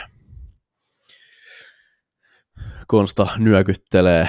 Öö, siirrytään sitten, kun ollaan hyvillä mielin ja elämä on kivaa ja kaikilla on hauskaa ja siistiä, niin pilataan se, tuhotaan se ihan täysin varmistetaan, että ketään ei hymyilytä enää niin kuin päiv- siis sekuntiakaan tämän päivän aikana. Eli nyt jaetaan vähän vasikoita. Öö, mä oon tänne yhden vasikan kohdalle kirjoittanut tämmöisen konstan ideoiman kuin öö, viivan alla olevat. Haluatko avata hieman, että mitä, mitä kaikkea tällä tarkoitetaan? Haluan jo avata. Tämä on omistettu pudotuspelin viiva alla oleville joukkoille, kun tämä äänitys tehdään, sanotaan, että HPK ja Saipa voidaan sulkea tästä keskustelusta, koska he eivät varsinaisesti enää tässä pudotuspelitaistelussa ole mukana. Vasikka on omistettu pääosin Jypille ja Turun palloseuralle syystä, että TPS 3-1 tappiot sekä KKlle että Pelikanssille ja Jyp 5-6 tappio Lukolle ja 1-4 tappio Tapparalle ja voitto Saipasta, joka on, no, voitto Saipasta, kyllä te tiedätte, mitä se tarkoittaa. Ja tosiaan sitten Sportillakin kolmen pelin viikko, jossa oli tämä merkittävä Jukurit voitto, mistä taettiinkin jo aiemmin, aiemmin sitä sivuuta, mutta sitten tämä Pelikans tappio ja Ilves tappio. Joten kaikki hävisivät öö, merkittävässä paikassa tärkeitä pelejä, mutta suoraan sportille nyt tässä tämmöinen neljäsosa vasikka, tai annetaan puolikas vasikka, koska tappio on tappio tässä vaiheessa kevättä, mutta otteluohjelma oli toki huomattavasti vielä kovempi kuin kahdella edellä mainitulla joukkueella. Aloitetaan käymään Tepsistä. Öö, ensinnäkin 3-1 tappio KK on vieraana, ja se oli sitten aika näytöstyyliin tämä tappio, sillä Charles Edouard Astu iski voittomaalin tämmöinen minuutti 07 ennen päätös Summerin soimista. Ja se oli kuitenkin ollut moneen otteeseen paikkaa mainitsi muun muassa tämän Burmanin öö, pelastuksen palmu tyhjältä maalilta. Siitä olisi kuitenkin, no väitän, että siitä olisi ehkä joku toinen pelimies voinut naulata ja ylipäätään katsoa sitä peliä vähän jälkeenpäin, niin en tosiaan silloin kerännyt itse livenä katsoa, mutta jää Tepsistä semmoinen kuva, mikä on moneen, moneen, moneen otteeseen tällä kaudella nähnyt, tai moneen otteeseen tällä kaudella jäänyt, että se viimeistely on, on vähän hukassa ja ylipäätään tuommoinen tota, huolimattomuus on – kiekkohuolimattomuus on ollut läsnä tässäkin ottelussa ja Tepsi on sen kanssa pitkään tuskallut ja niin, se on tässä vaiheessa kautta tämmöiset ongelmat, mitkä on koko kauan vaivannut, niin ei saa enää vaivata tässä playereihin mielit. Ja tosiaan tässä pelin kanssa ottelussa sitten, kuten to, tode, totesinkin jo aiemmin, vähän kuten monen otteeseen tässä jaksossa totesinkin aiemmin, niin tämä kolmannen erän loppukiri, siinä oli ihan eri joukkue kuin kaksi ensimmäistä erää. Tota, mä Leiville vitsailin siinä ottelussa, että osa, osa kuulista tietää, uusimmassa ei ole myöskään eSportsin sponsoroima mainos, mutta uusimmassa NRissä on tota, tämä pressure-systeemi, että kun sä pyörität tarpeeksi pitkään hyökkäysalueella, niin sitten kaikki alkaa vaan sujua paremmin ja saat niinku, öö, statseihin lisäboostia ja todennäköisemmin tässä maali ylipäätään, niin Tepsillä on kotipeleissä ainakin, mitä tässä on ihan vinopino tällä kaudella tullut istuttua siellä, niin äh, vaikuttaa olevan semmoinen samanlainen systeemi päällä, että sitten kun ne saa sen hyökkäysalueen myllyn päälle, sit niin mikään ei oikein niin kuin vie niitä pois sieltä, mutta jumalan kautta se viimeistely on silti vaikeaa. Tot, totta kai nyt jokainen, jokainen saa pitkästä hyökkäysalueen myllystä virtaa, mutta silleen, että tuo niin kuin tämmöisessä keskiverto Tepsin tota, hyökkäysalueen rallissa voidaan nähdä niin kuin varmaan viisi, viiestä, viiestä eteenpäin niin kuin maalintekopaikkaa, mistä kuka tahansa muu olisi naulannut. Mutta niin ei, ei, se, ei, ei, ne vaan Juman kautta saa sitä kiekkoa sinne reppuun. Se on niin kuin, ihmetyttää ihan jopa, että siellä on kuitenkin niin maalintekopotentiaalia, mutta kaikilla niin kuin, kädet jäätyy ihan täysin, tai niin kuin, ei, en, en mä tiedä mikä siinä on, mutta siis tämä on niin kuin, ihmeellinen ilmiö, Sama nähtiin tässä pelikansottelun päätöserässä. Monen otteessa, oli pari pitkää rallia, ja ei, niin kuin, ei mitään, ei mitään niin kuin, kykyä, kukaan, kukaan ei astunut esiin niin sanotusti. Viljami Marjala muun muassa sanoi pelin jälkeen, kun häntä jutuutti, että pitää niin kuin, tai että niin kuin kiekon hallintahan on niin kuin kunnossa tämmöisessä esimerkiksi päätöserän pelaamissa, mitä se Tepsillä on muutaman kerrankin tällä kaudella ollut jo, mutta sitten, että niin kuin ei ole mitään kykyä tehdä tulosta, niin, niin kuin siihen pitää niin kuin että sitä pitää niin kuin oikeasti alkaa niin kuin tässä vaiheessa vielä korjaamaan, koska Tepsi tosiaan vielä taistelee sitä viimeistä pudotuspelipaikoista. Tällä hetkellä siellä on 11 ja pisteen päässä playeri viivasta. S heittää kymppisiä tällä hetkellä. Niin, niin onhan toi ihan siis niin kuin, uskomattoman suuri niin kuin, niin no, kuulostaa ihan itsestäänselvyydeltä, mutta onhan toi ihan niin kuin uskomattoman suuri kilpailuhaitta, jos et sä niin tuommoista pitkistä hyökkäyslyörallaista saa. Kiekkoa reppuu.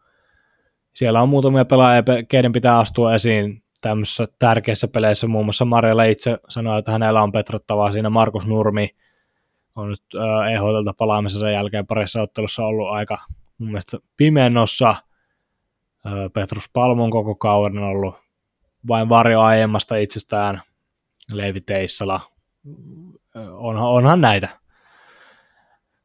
Jypillä annettiin toinen puolikas tästä vasikasta, tai tämmöinen toinen osuus tästä jaetusta vasikasta.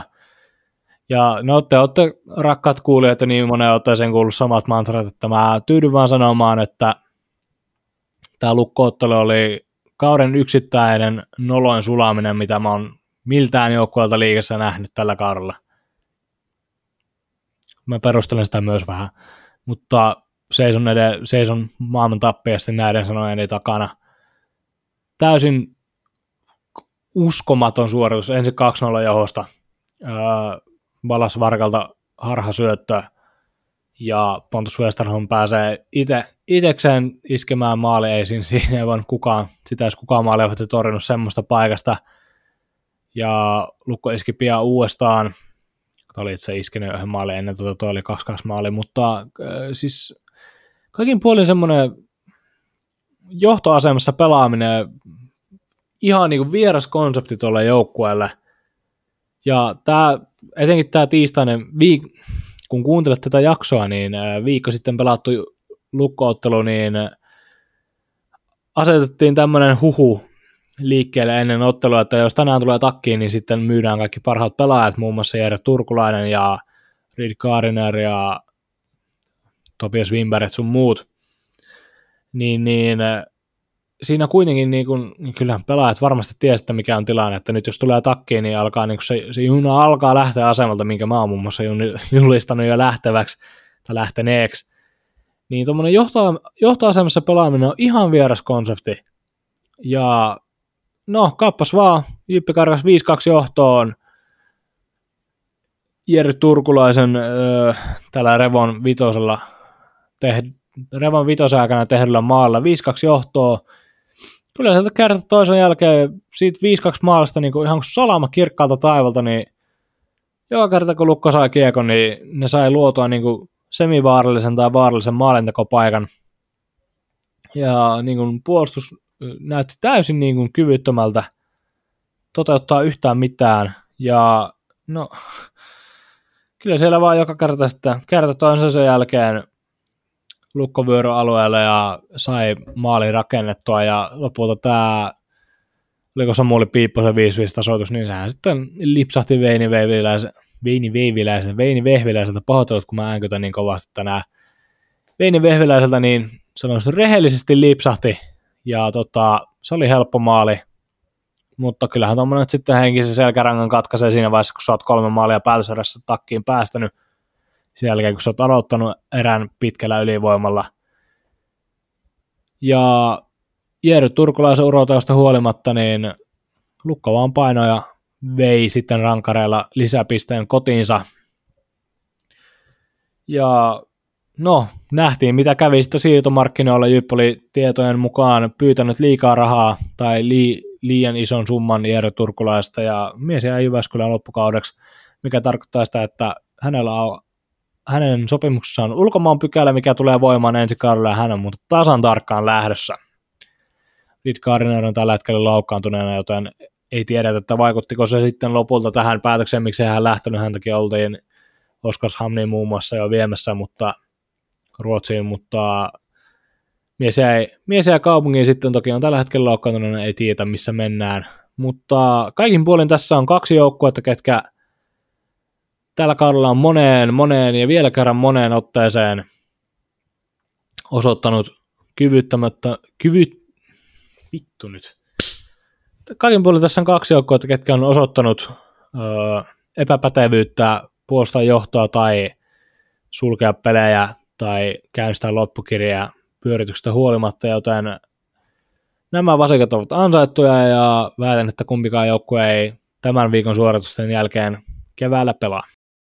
Joo, palataksemme siihen, mitä kaikki teipistä teippiin kuuntelijat rakastaa, eli Turun palloseuran kritisoiminen, niin mä kyseenalaistan tässä kohtaa jo aika vahvasti sitä seuran sisäistä tunnelmaa, koska Tepsillä on tämmöinen, niin kuin mainitsit tuosta painesysteemistä, niin Tepsillä on tämmöinen ihan ihmeellinen, että se niin kuin, ne pystyy välillä pelaamaan niin kuin tosi hyvin, ja ne pystyy vyöryttämään, ne pystyy myllyttämään, mutta sitten niiden samojen otteluiden aikana tulee semmoisia ihan ihmehenkisiä lukkoja, ja tota, kannattajathan täällä on suurimmaksi osaksi siirtynyt jo tähän niin kuin klassiseen turkulaiseen luovutustilaan, että tota, joka ikinen kerta, kun Tepsillä menee tarpeeksi pitkään huonosti, niin rupeaa noin sosiaaliset mediat ja muut palstat täyttämään sillä, että toivottavasti eivät pääse edes playereihin, että hyvä päästää pojat aikaisemmin kesälomalla ja onpas niin kuin hävettävää taas katsoa tätä ja toivottavasti tämä kausi loppuu ja toivottavasti emme voita enää yhtäkään peliä ja, ja, ja tätä vastaavaa, niin tämä tila on nyt päällä täällä, eli jos muissa kaupungeissa mietitte jostain syystä, että minkäköhänlainen fiilis on tällä hetkellä turkulaisessa jääkiekossa, niin se on tämä.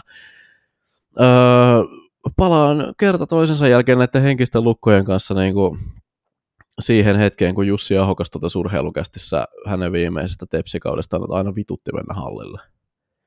Koska tämä on nyt jo niin kuin semmoinen juttu, että tämä oli hyvin vahvasti tuossa Ahokkaan viimeisellä kaudella läsnä. Sitä ennen toki Raipa ja Ahokas molemmat vei, vei Tepsin finaaleihin, mutta Tepsillä oli silloin siinä joukkueessa poikkeuksellisen hyvää taitoa liikatasolle.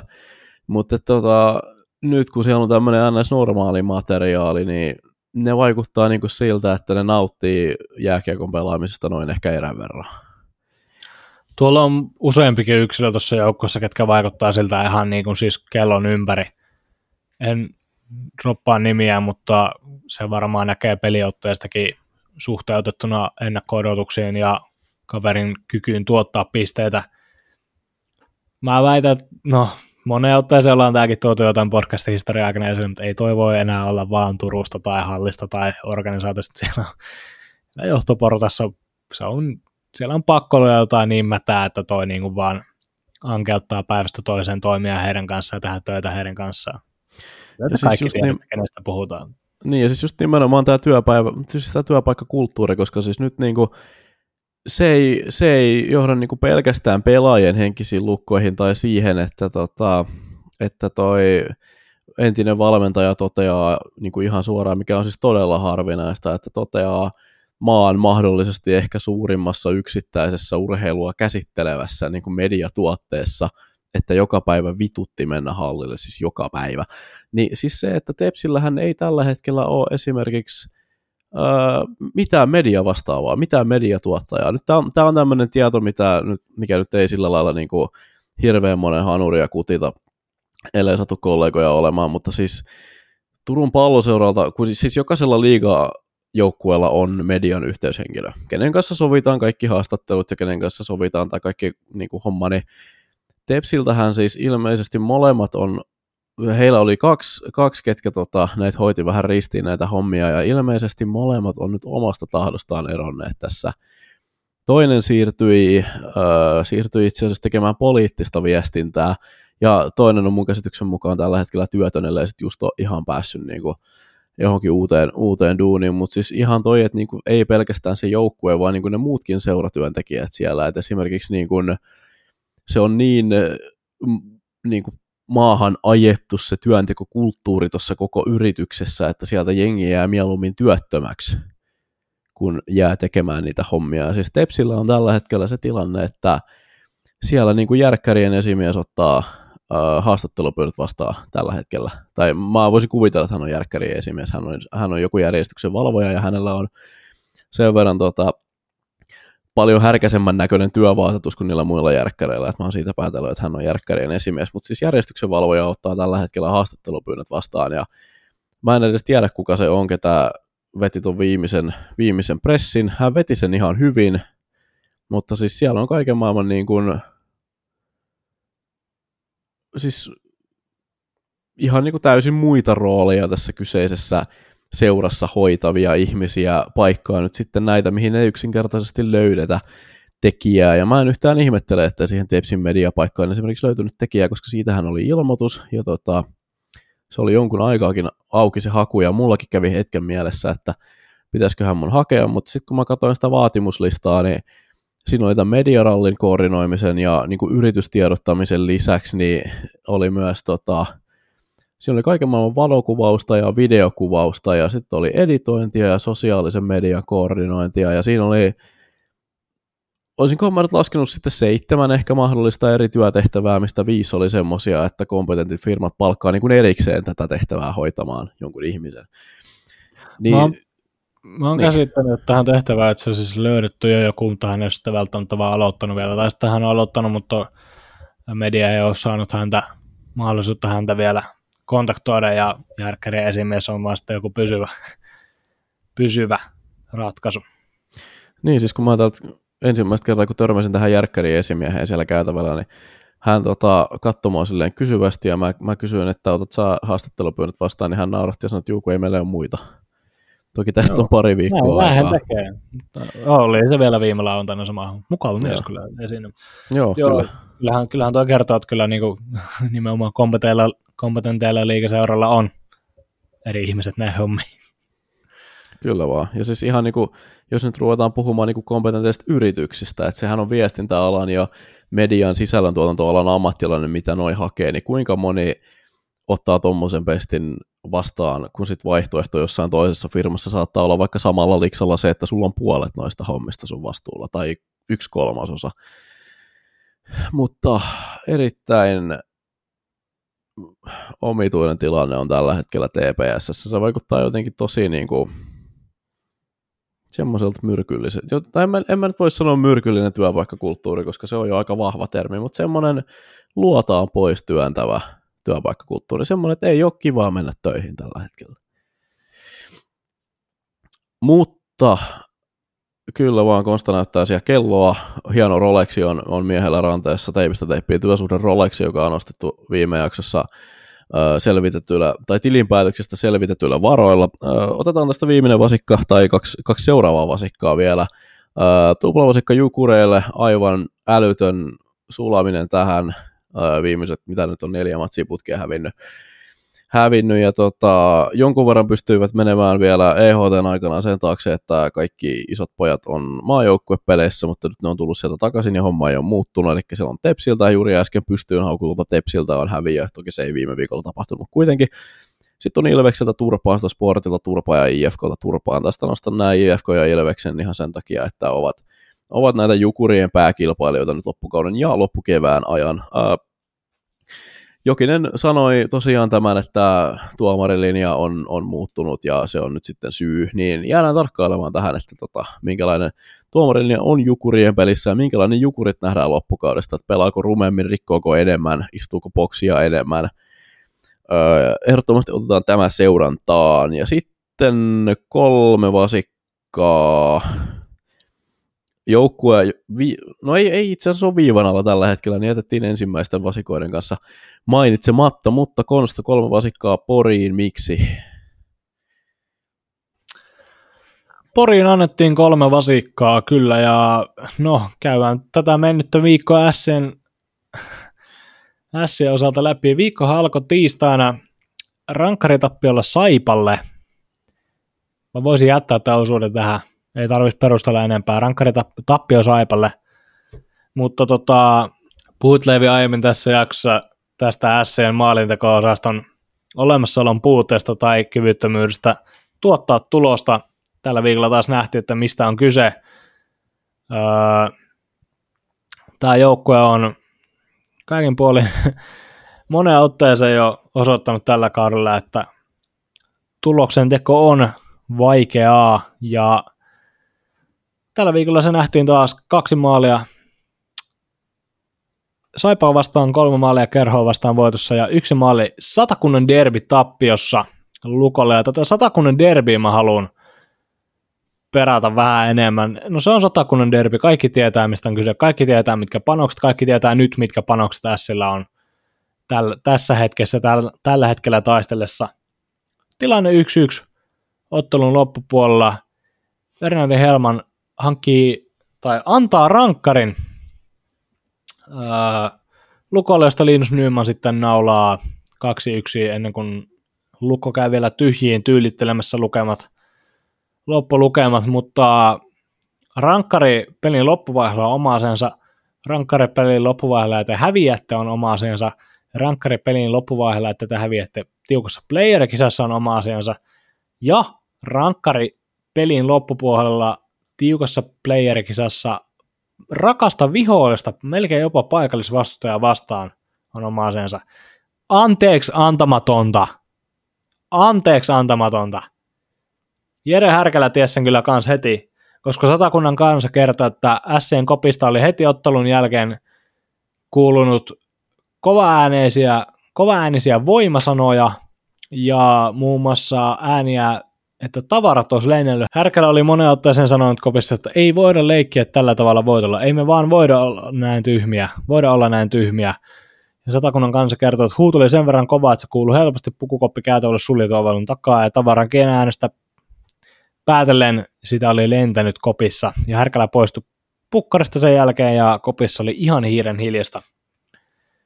Ja ihan ansaitut, näin tavaroiden viskominen ei nyt ehkä ole hirveän, hirveän fresh, mutta tota, ansaittu kritiikki, koska S on moneen otteeseen tällä kaudella jo tuhlailut tämmöisiä kolmen pisteen voittoja pois omalla epäpätevyydellään viimeisessä erässä tai ottelun loppuhetkellä tai tuloksenteko ylipäätään, tuloksenteon tuottamissa ylipäätään.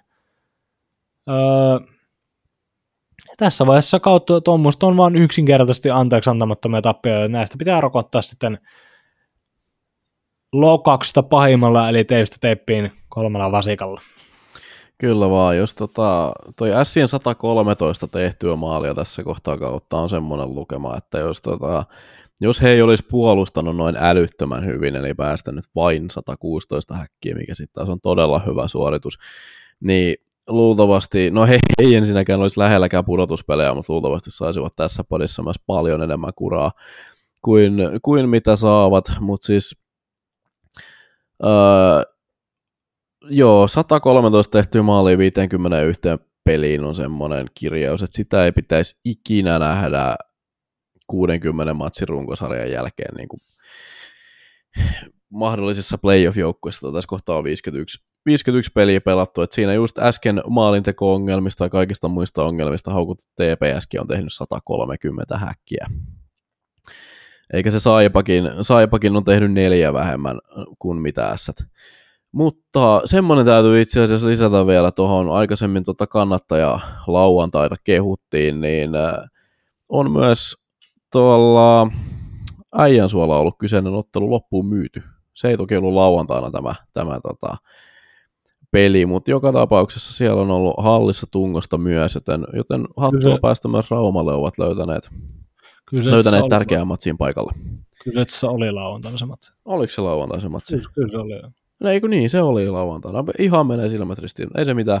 Uh, mulla on niin pitkä putki jo tässä jaksossa, tota, tai tässä podcastissa näiden tämmöisten epäfaktuaalisten ja heti välittömästi korjattujen statementtien jälkeen, että teipistä teippiin kuuntelijoilla tulisi jopa pikkusen orpo tai normaalista poikkeava olo, jos näitä ei tapahtuisi yhtäkkiä jossain jaksossa. Mutta sillä on käsitelty, ellei sulla ole muita tota, pelillisiä nostoja tuohon tuosta viime viikosta, niin siirrytään eteenpäin ja otetaan puintiin meidän jokaisen suosikki valmentajapelimme liittyen SM-liigaan, eli kyseessä on totta kai liigapörssi.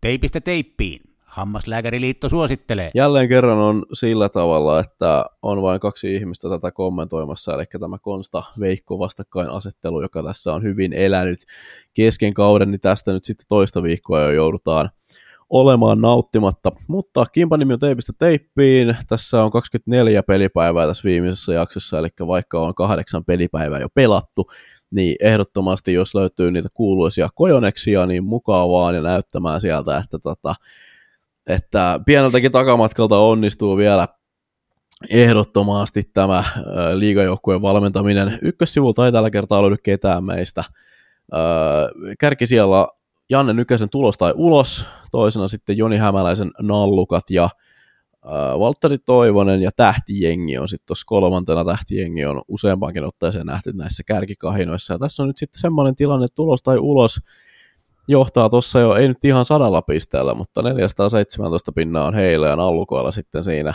335, eli pikkusen täytyy muiden nyt sitten kiristää sitä kuuluisaa ruuvia, jos meinaa vielä, meinaa vielä tuon Nykäsen Jannen tuosta ohittaa. Mutta sitten mennään tänne tota, kakkossivulle ja täällä jakson jatkunut teema, eli Johtaja Kiviniemen Dream Team on meidän kolmikostamme ensimmäinen, joka täältä tulee vastaan. Siellä 28 konsta, kuusi vaihtoa, jäljellä 217 pistettä. Kommentoihan vähän seuran tilannetta tällä hetkellä. Annetaan aika pari kunnia mainintaa kuuntelijoille. Totta kai arvostetaan kaikkia ja kiitetään, että olette liittyneet kimppaan ja kuuntelette podia, mutta täältä etusivulta löytyy aika arvokasta seuraa. Muun muassa siellä 14 oleva Limpäälän Luja ja Pasi Vainion perä, tuttu myös Tapparan ottelutapahtumista muun muassa. Siellä 18 puolella Super Aleksi Etelätalo opiskelukaverini suoraan Suomen Porista ja sieltä seurulta ainakin, niin ää, terveisiä sinne suuntaan. Käy vähän oman seuran tilannetta läpi tällä hetkellä ja täytyy sanoa, että normaalisti tämmöisessä tilanteessa, missä olisin vieläkin eri sivulla kuin kaksi muuta podcastin jäsentä, niin olisin kyllä ihan yhdeksännellä pilvellä näin huonosti suomennettuna, mutta tämä viikko oli kyllä pettymys, pettymys sen puoleen, että epäonnistunut muutamassa vaihdossa, niin aika näyttävästi Juha-Matti Aaltosen otin kaksi minuuttia ennen hänen paluottelunsa alkua pörssiä. Hän, hän teki heti maali, Neeta Schnarr ei tehnyt silloin mitään. Ja jätin vielä Konsta Helennyksenkin perjantaiksi.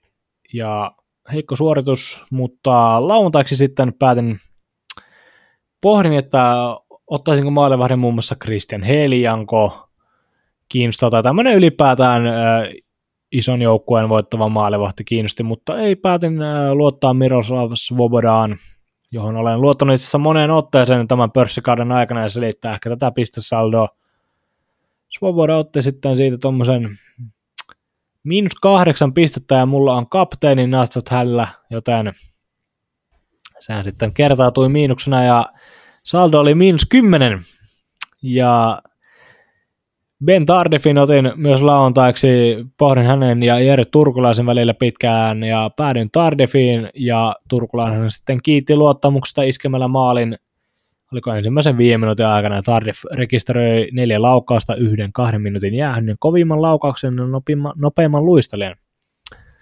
No pääsee, no pääsee johonkin kuitenkin. Neeta Snar tosiaan teki kaksi maalia Turussa lauantaina, että vähän korvastaa perjantai sähäilystään, mutta tuossa vuonna miinus kymmenen sattui sen verran, että menin kovaan ääneen mainostamaan Leeville, kuinka Juman kautta nyt noustiin sijoja pörssissä, kun Snarri teki kaksi maalia, niin kyllähän Svobodan Minttu 10 oli sitten tiputtanut mua parisia ja veti hiljaiseksi aika nopea ja nöyrytti niin sanotusti, mutta näistä opitaan. Kiva olla silti eri sivuilla kuin muuta ja kerrankin, ja kerrankin nimenomaan näin päin. Joo, itse asiassa et ole eri sivuilla kuin muut. Öö, täällä on HC Stadin Kingit on noussut siellä 36. Teillä ah, on tällä hetkellä... jaksossa mukana. No ei, teillä on tällä hetkellä 10 pistettä eroa.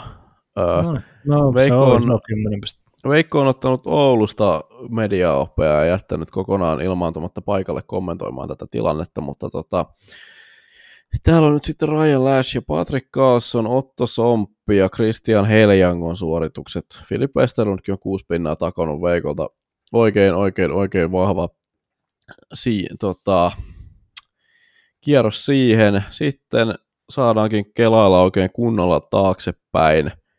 Siellä on 49 piikkiön palloseura.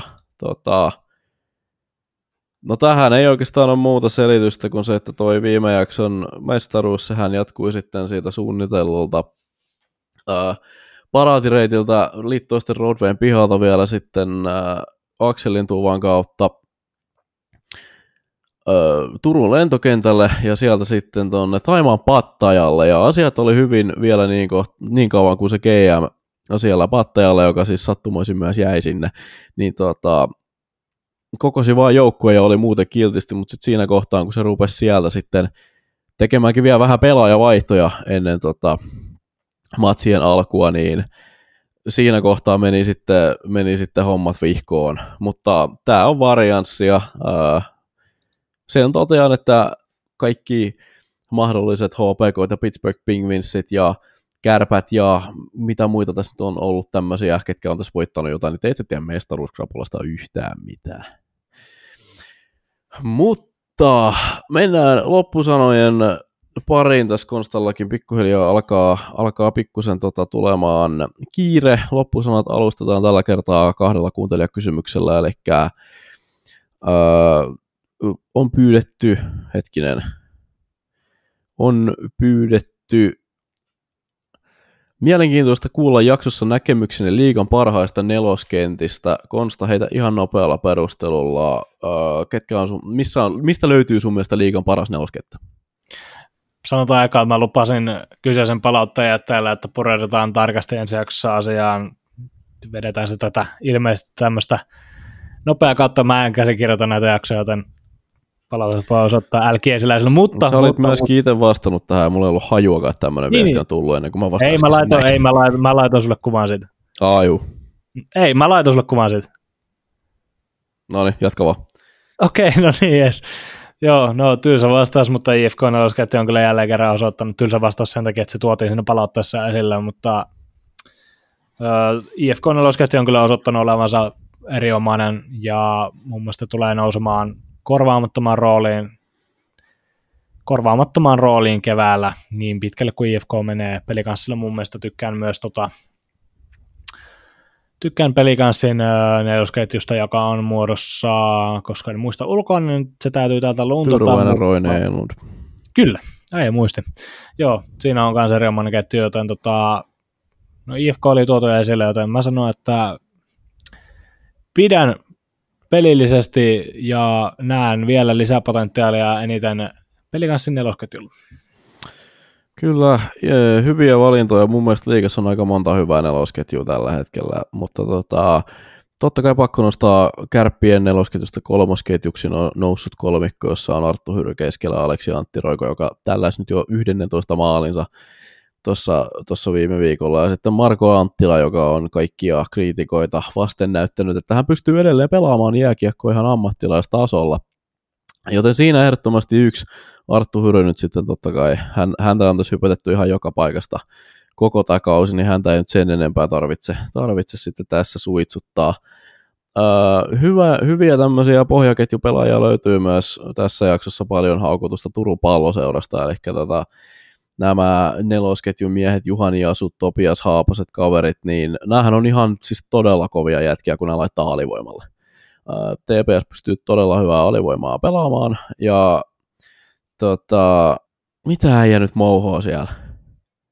Kävin laittamassa tänne meidän WhatsApp-ryhmään. Mä olin itse laittanut Level screenshotin tästä IG-palautusta. Hän oli kuitannut tämän. Hän oli vastannut tällä OK-emoilla vielä. En allekirjoita kyllä, tätä. Kyllä, mulla on tässä. Joka tapauksessa, koska Konsta katkaisi TPSn kehumisen, niin lopetetaan TPSn kehuminen täysin siihen, eli suolaiset Turun palloseurafanit, äh, laittakaa kaikki vihanne Konstalle sähköpostiin konsta.kiviniemi.jatkoaika.com. Äh, mitä sitten muita tulee nopeasti vielä mieleen, niin no totta kai, totta kai Tampereelta löytyy hyvää nelosketjuosaamista tuota Paraleivistä ja sitten äh, playeriviivan tuntumasta, sanotaanko, että nostetaan yksi tämmöinen erittäin hyvä nelosketju pelaaja, eli Konsta tietää, että mun suuresti arvostamani pohjaketjujen laituri löytyy KKsta nimeltä Teemu Engberg. Mun mielestä yksi koko liikakauden ehkä jopa kehittyneimmistä pelaajista nimenomaan edeltävään kauteen peilattuna ja pystyy vähän pisteitäkin tekemään, niin siinä annettu kunniaa liigan nelosketjuille ja myös yksittäiselle laiturille, joka on mun mielestä erittäin kova nelosketjulaituri.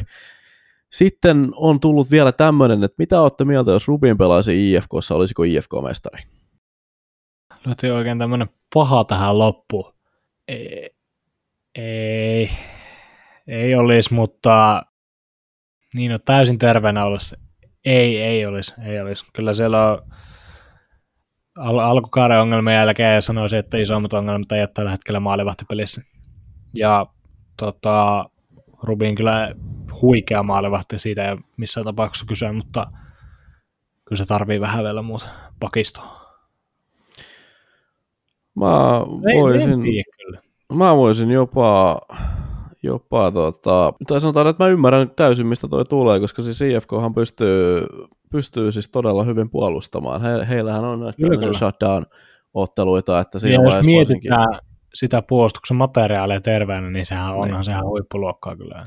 Niin kyllä, nimenomaan kotiin päin. Tässä tota, nyt jos olisi podcasti kolmas jäsen, kolmas jäsen tota, paikalla, niin hän löysi nyrkin pohjaa ja ilmoittaisi, että tarvitsee vahvistuksia, ei riitä. No, hän ei ole täällä kommentoimassa. Niinpä. IFK oli kuitenkin myös muutama aika hyvä puolustava hyökkääjä, että jos toi Rubiini, Rubiini tuolla häkissä olisi, niin öö, hmm. Ehkä kyllä se, tarvii, kyllä se vähän tarvii vielä mestaruuteen, mutta tosiaan ymmärrän kyllä itsekin pointin, että on Hyvä kysymys. Laittakaa lisää tämmöisiä. Kyllä. Tota, tässä oli tosiaan IFK, mitä, mitä itse näen, niin vähän semmoista vapautuneisuutta. Ehkä nämä nyt on käytännössä suoraan Veikon mulle opettamia, koska Veikko seuraa IFKta huomattavasti tar- tarkemmin ja paremmin ja, ja pidemmällä otanalla kuin minä, mutta tota, tämmöinen hyökkäyspään pelikirjan luovuus oli se ehkä, se ehkä se lisäys tähän. Tässä oli tota, vielä sitten perusteltu erikseen tätä, että, että minkä takia Rubini voisi tähän olla. Mun mielestä se ei, sitten niitä ei tarvitse mun mielestä lukea niitä perusteluja, perusteluja tota, erikseen, koska kaikki tiedetään, että Rubin on aivan loistava maalivahti ja yksi ehdottomasti Sien tärkeimpiä, ellei jopa, jopa tärkein ää, pelaaja. Siis, ja hänellä on valtava rooli siinä, jos S tästä vielä, vielä keväälle pääsee. Viestin lähettäjä on veikannut, että tota, ST10 sakki menee, ellei Rubin pelaa loppuja yhdeksän ottelua tai yhden päästetyn maalin keskiarvolla. Mitä olet mieltä tästä? Olen samaa mieltä. Joo, eiköhän me voida tämä mielipide jakaa. Mutta mutta sitten Konstakin tuossa kävi jo jossakin, mä tiedän sun aikataulusta sen verran, että sun puhelimen pitäisi soida ihan just, eli tape, tapetoidaan, tapetoidaan, no tapetoidaan tämä jakso tähän. tota, mun nimi on Leevi Kiesiläinen, ei saatu kolme herraa paikalle tänään, mutta tota, joka tapauksessa Konsta erittäin mahtavaa, että pääsit tähän äänittelemään, saadaan jakso pihalle. Kiitos, kiitos, kiitos kuuntelijoille, kiitos kysymyksistä, hyviä kysymyksiä, lähettäkää ehdottomasti lisää näitä, ja tota, ottakaa sosiaaliset mediat seurantaan, teipistä teippiin löytyy about alustalta kuin alustalta, ja tiistaina kuullaan jälleen. Kiitos. Teipistä teippiin. Kyllä se hanuri meriveteenkin tottuu.